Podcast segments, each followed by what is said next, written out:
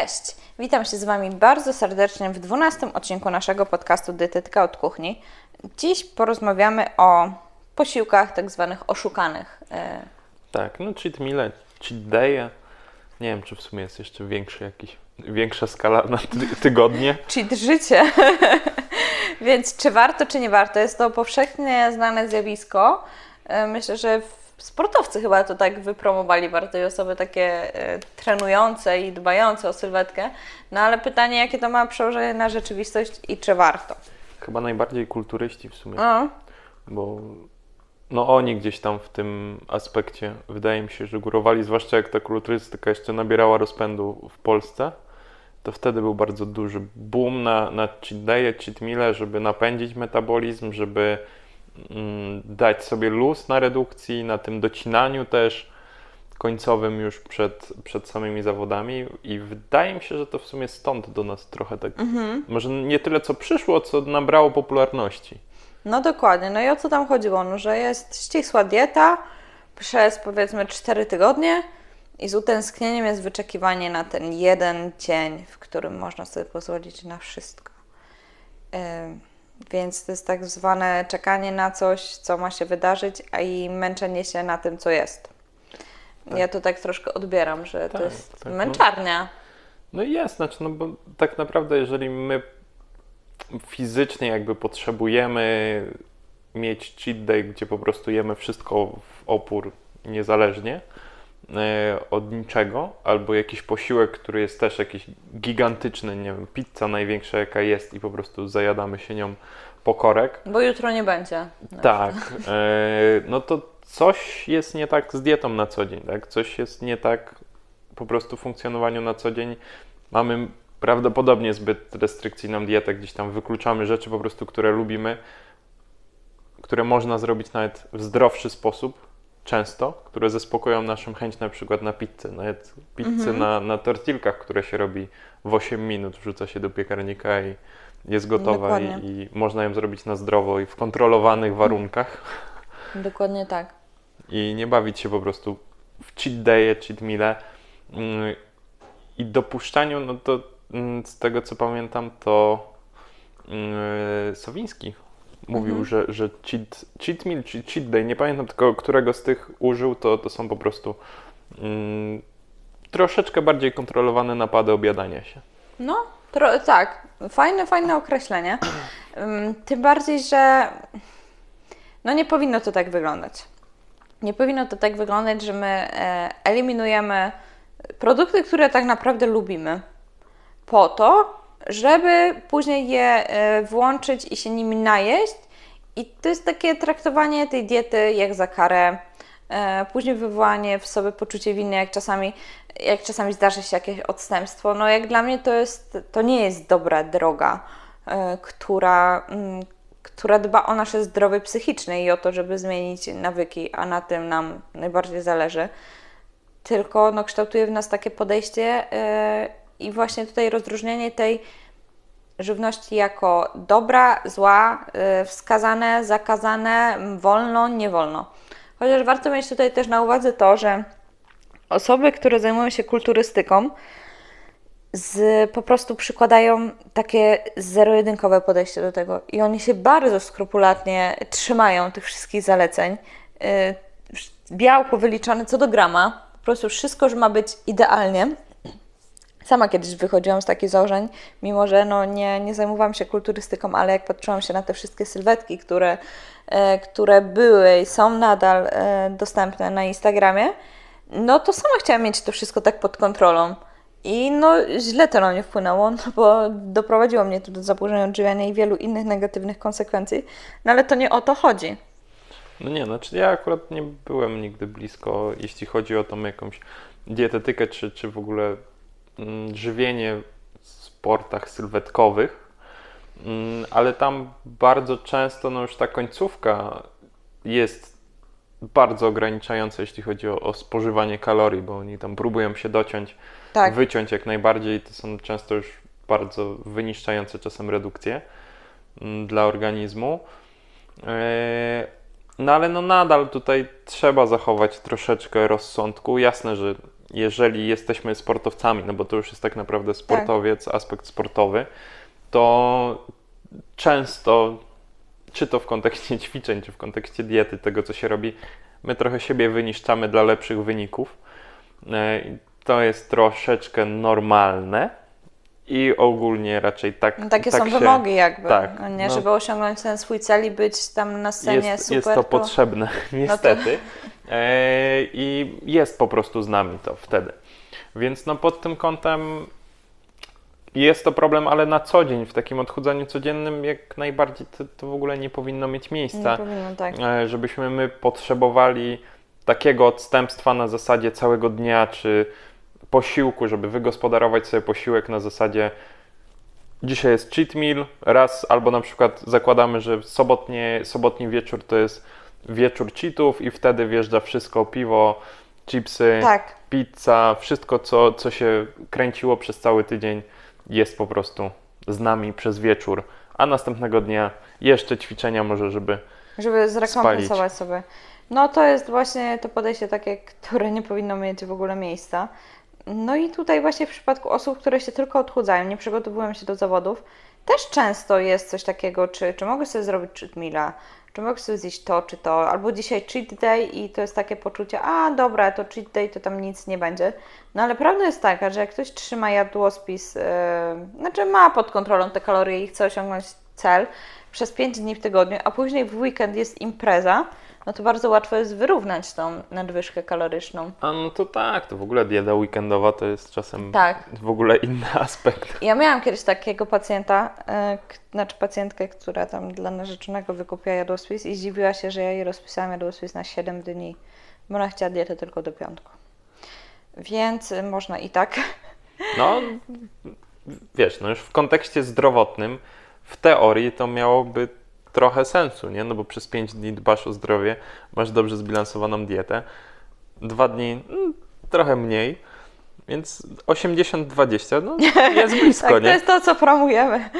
Tak, znaczy no wiemy, co tutaj jest, co mam na myśli też, tak, że to nie tędy droga jakby i to jak to powinno wyglądać, bo podaliśmy te negatywne konsekwencje, no przede wszystkim jak ta dieta ma być dla nas, a nie my dla diety. No i jeśli lubimy coś bardzo, nie wiem, jesteśmy uzależnieni od tego, że codziennie musimy zjeść coś słodkiego. No i nagle przestajemy to jeść, no to jest prawie pewne, że my lada moment dostaniemy frustracji i zjemy taką ilość jedzenia w nadmiarze, bo po prostu będziemy mieć tego wszystkiego dosyć. Więc warto wtedy takie produkty sobie po prostu do jadłospisu wliczać i to codziennie, a nie tylko robić sobie jakiś cheat day z napadowym jedzeniem.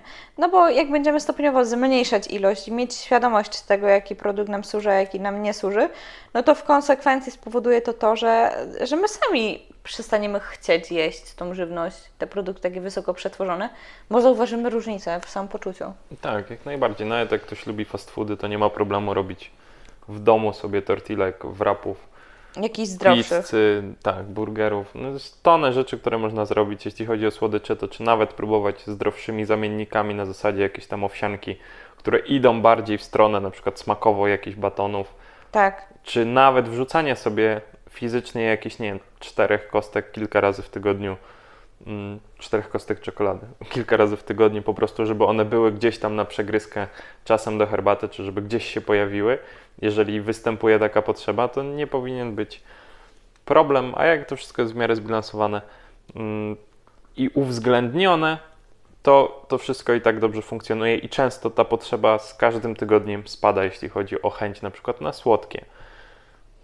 Dokładnie, dlatego warto po prostu nie żałować sobie i nie dawać takich restrykcji, których no, nie jesteśmy w stanie zrealizować, żeby później doprowadzić się do takiego złego samopoczucia i złego komfortu psychicznego i do takiego zniechęcenia i nieczerpania radości z tego całego procesu, który istnieje. Tak, jak najbardziej. No tutaj też pamiętać trzeba, że każdy może mieć troszeczkę inne uzależnienie czy inną chęć na niektóre rzeczy. Ja miałem na przykład ostatnio pacjentkę, która wprost powiedziała, że jest uzależniona od gorącego kubka. winiary, gorący kubek. Aha. I na przykład pije go tylko wtedy, kiedy ma na pierwszą zmianę do pracy. Mhm. Nigdy więcej. Tak? Znaczy, jak jest w domu, czy inaczej pracuje, nie ma potrzeby, ale jak idzie na pierwszą zmianę, musi wypić sobie to. No i tutaj no, musiał być ten kubek jakby od rana, no bo jeżeli by go nie było, no to też by któregoś dnia się pojawił albo pojawiłby się w dużych ilościach, tak? Już też mogłoby być taki, dochodzi do jakichś napadów, nawet w takim znaczeniu, na jakieś gorące gubki czy inne rzeczy i każdy może mieć inny aspekt, inne uzależnienie powiedzmy. I też, żeby go nie wykluczać, tak? Nie pomijać, nie umniejszać czasami.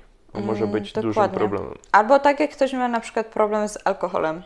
To znaczy nie mówię tutaj już stricte o uzależnieniu, bo to jest całkowicie inna kwestia.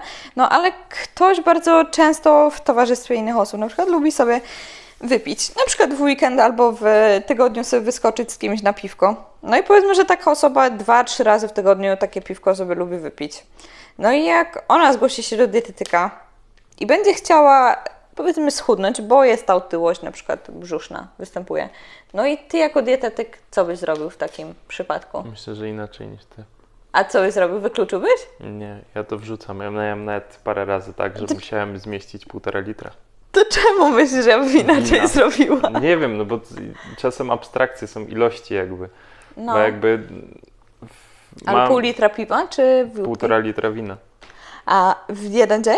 Nie, czy w tydzień? No ja to rozkładałem na tydzień, nie? No, żeby to się dało zbilansować, no bo fizycznie bilansować coś w jednym dniu, kiedy jest bardzo duże, to nie, ale no jest rozkładane, a kiedy będzie wypite, to już bez znaczenia.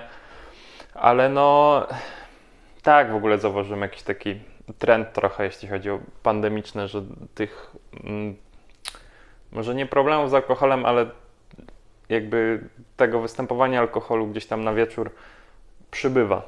No tak, bo ludzie nie mają gdzie wyjść, nie mają co robić. No a też towarzyszący temu nastrój no nie jest sprzyjający, więc myślę, że to jest taka forma też niestety radzenia sobie.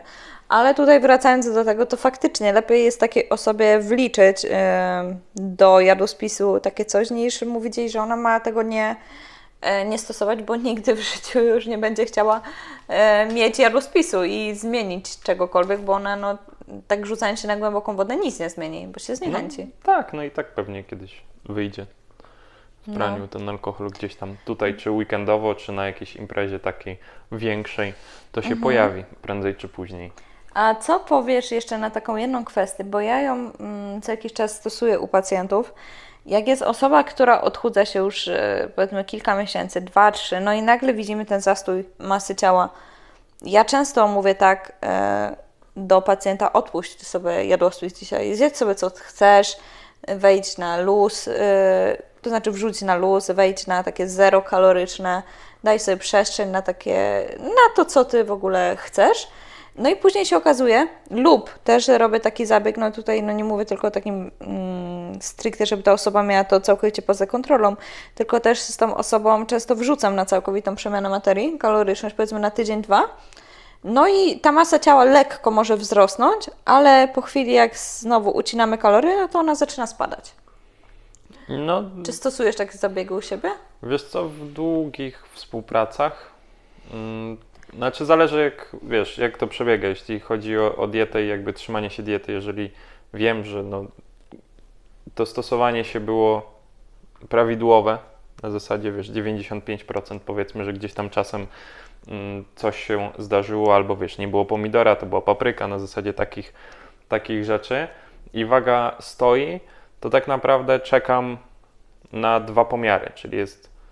Znaczy na 3 tak naprawdę pomiar. Jest pierwszy pomiar, gdzie jest powiedzmy nie, 97 i jakieś tam obwody. Drugi pomiar jest 97. Jeżeli centymetry się ruszyły, to uznaję, że jest ok. Jeżeli stanęły, to czekam jeszcze 1.